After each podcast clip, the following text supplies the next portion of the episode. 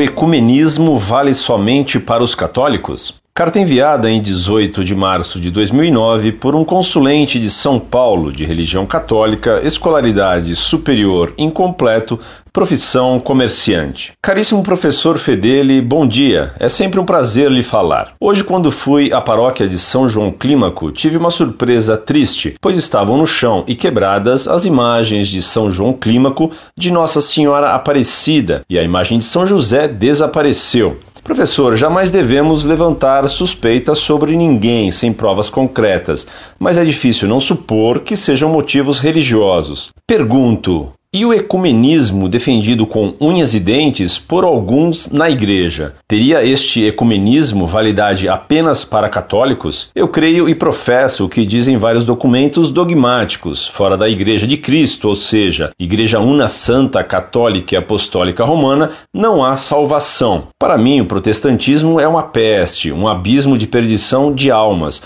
muitas inocentes, mas não sei até que ponto. Um forte abraço, saúde e coragem, professor, para que a Monfort continue sendo essa espada da verdade. Salve Maria Santíssima, Mãe do meu Senhor.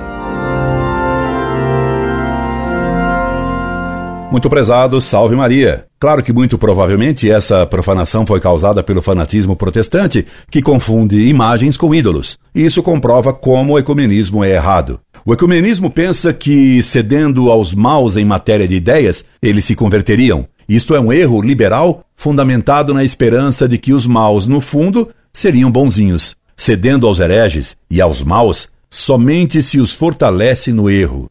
Isso é como o erro de pais que cedem aos filhos tudo o que querem e pedem choramingando. Ceder às crianças que choramingam somente as vicia. Elas sempre choramingarão porque perceberam o ponto fraco dos pais e sabem que chorando obterão o que exigem. Os pais não devem ceder a tudo o que pedem os filhos. Do mesmo modo, ceder aos hereges e aos pecadores no que pedem, supondo que cedendo eles se converterão, é bem prejudicial a eles porque os fortalece no erro e no pecado. Nosso Senhor nunca cedeu aos maus e tratava os maus choraminguentos com energia, acusando-os diretamente.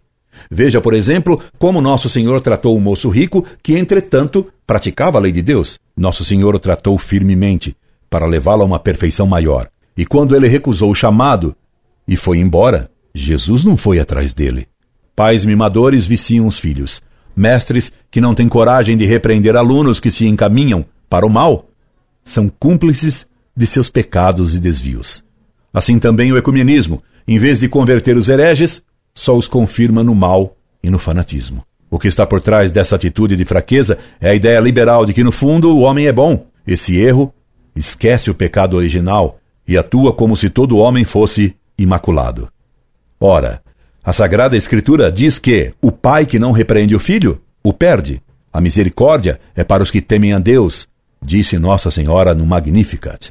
E São Paulo, em sua carta a Tito, manda que ele repreenda os maus duramente, increpa e los dure, e manda que ele devia fechar a boca dos maus.